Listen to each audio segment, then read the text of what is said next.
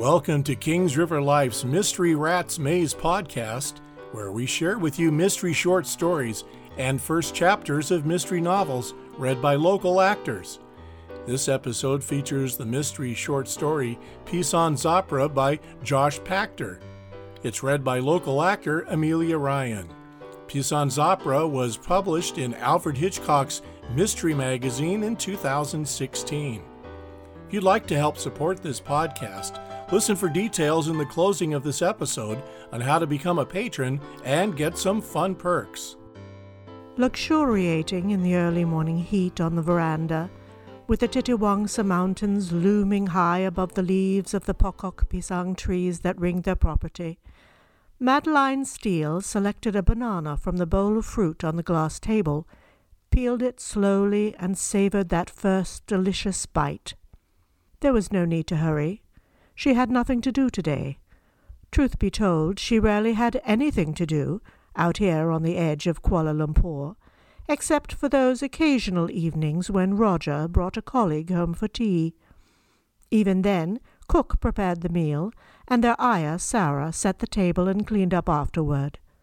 Madeline's only job was to be decorative, to smile and laugh at the men's jokes, and pretend that she and Roger were happily married. There were ripe bananas in the kitchen, but Cook knew that Madeline preferred them just before they ripened, their skin still veined a delicate, almost translucent green. She chewed the firm flesh, not yet begun to soften, and a memory from the distant past tickled in the back of her mind. She had been a child in the Lake District of England, six or seven perhaps, certainly no more than eight, and she had pinched one of Mummy's sewing needles and carefully stuck it through the skin of an unopened banana, again and again, each time working it left and right as gently as she could, edge to edge. Later, when Daddy finished his eggs and bacon and reached for a postprandial banana and peeled it, as he did every morning, Potassium, he announced without fail, as Archimedes must have announced Eureka in the bath. The fruit fell into his hands, already sliced into inch long sections as if by magic. He had been absolutely amazed, and when Madeline showed him how she had accomplished the miracle, he had hugged her close and petted her and called her his little Houdini. But that was four decades ago, and both Daddy and Mummy had passed on long since. Now Madeline lived in Malaysia, where Roger was a mid level executive with Petronas, and had an office on the 41st floor of Tower 1, only a few steps from the sky bridge connecting the twin spires of what had been, for six years, the tallest buildings in the world, and she had no other family left but him.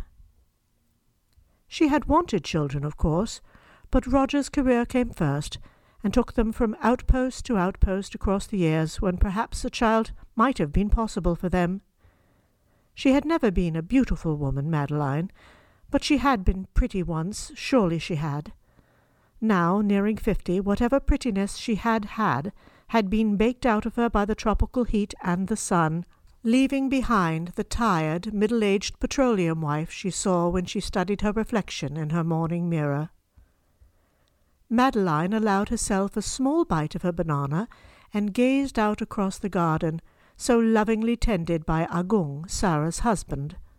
The air was redolent with the scent of plumeria, and she wondered if Agung had planted some, or if she was merely imagining the smell after all that Sarah had told her. Sarah stood beneath the arching fronds of the banana trees, plucking Roger's undershorts from the rattan basket at her feet, and pinning them to the line that stretched from a rusty nail driven into the back wall of the house all the way across the yard to the nearest of the trees.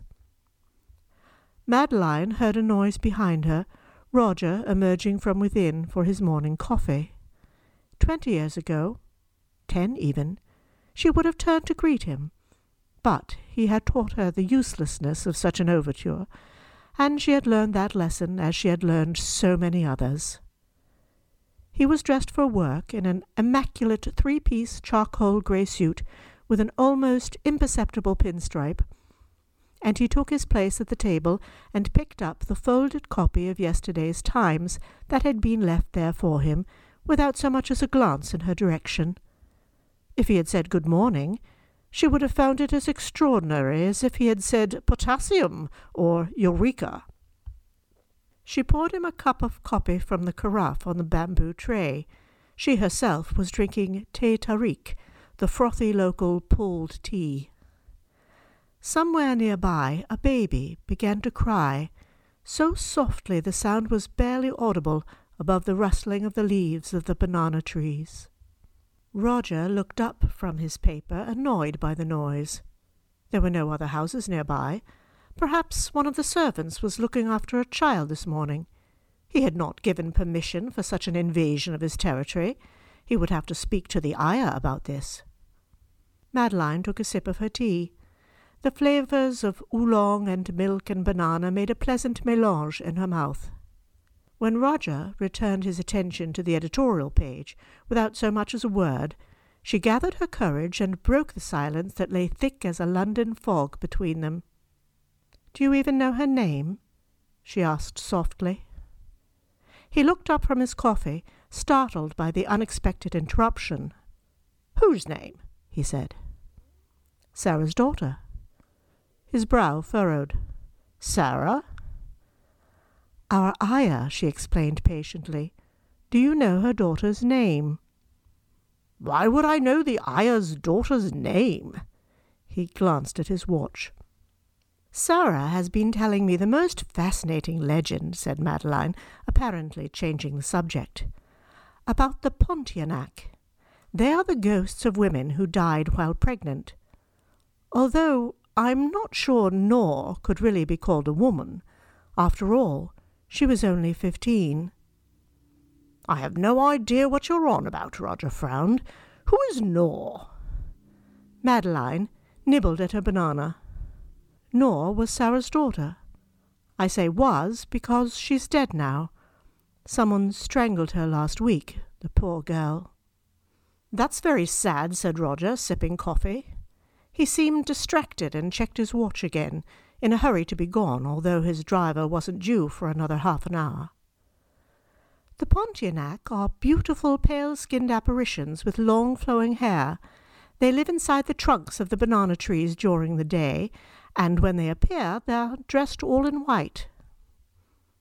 That's very interesting, I'm sure, said Roger, draining his cup and setting it down with an uncharacteristic clatter. According to the legend, Madeline went on, pouring him some more, they kill their victims by digging into their stomachs with their sharp fingernails and devouring their organs. Sometimes, when a Pontianak takes revenge against a man, it rips out his her cheeks flushed. His private parts with its hands. If your eyes are open when a Pontianak is near, it will suck them out of your head. Roger took a long swallow from his refilled cup and grimaced. Is something the matter, dear? she asked him, taking another small bite of her banana. He hunched over, one hand pressed to his stomach. What's wrong with this damned coffee? he growled. Tell me about Noor, she said calmly. He pushed his cup away. It tipped over, spilling the last drops of black coffee into the saucer. There's nothing to tell, he groaned. She chewed and swallowed. I think there is, she said. Sarah says there is. The girl came on to me, he gasped. I told her I wasn't interested, but she kept at me and kept at me until. Until, said Madeline, her eyes glistening as if she were a child listening to a bedtime story. My Roger cried, cupping his hands to his head and beginning to shiver. You got her pregnant, Madeline said, taking up the thread of the tale. Across the yard, Sarah was hanging Roger's shirts from the clothesline, seemingly unaware of the drama unfolding on the veranda. What have you done to me? Roger rasped, clawing frantically at his eyes. Madeline raised her banana to her mouth for another bite, but hesitated as he toppled from his chair to the veranda's tile floor. You strangled her, she said. A fifteen-year-old girl. She was going to tell, Roger whimpered. She wanted me to divorce you and marry her. Marry her? What was I supposed to? Do? His hands flew to his groin, and he screamed in excruciating pain. Make it stop! he wept. Please, Madeline, make it stop! He lay there writhing as she solemnly ate her banana and watched him. After a while, the shaking stopped, and Roger's body became perfectly still. Madeline looked up and saw Sarah taking the laundry down from the line, although it couldn't possibly have hung there long enough to dry. The scent of plumeria was gone, she noticed. In its place, the stench of something rotten was heavy in the air. She took the little bottle from her pocket and studied it. It had been full when she had been given it, and she had emptied its contents into Roger's carafe of coffee, she thought, but she couldn't quite remember. In any case, it was half full now of the dark viscous liquid Sarah and Agung had given her. Half full or half empty? That depends, she thought, remembering something she had heard long ago on the television, on whether one is drinking or pouring. She finished the last bite of her banana, set the little bottle on the tray with Roger's cup and saucer and the carafe, and went into the house to wash them all thoroughly, just to be safe, before dialing the police emergency number. This reading of Pisan Zapra was produced by Kings River Life and directed by Laurie Lewis Ham. You can learn more about Josh Pachter on his website, joshpachter.com. If you'd like to help us be able to continue to bring you more mystery fun, check out our Patreon page at patreon.com slash kingsriverlife. Even a dollar a month can make a difference. We also have some cool merchandise available on Redbubble. Check the show notes for the link and for the links to our websites and social media. Subscribe to our podcast to make sure that you don't miss a single episode Subscribe to our podcast newsletter for bonus content. If you enjoy this episode, please rate or review it, as this helps make us easier to find for others. Until next time, this is your announcer wishing you a life full of mystery.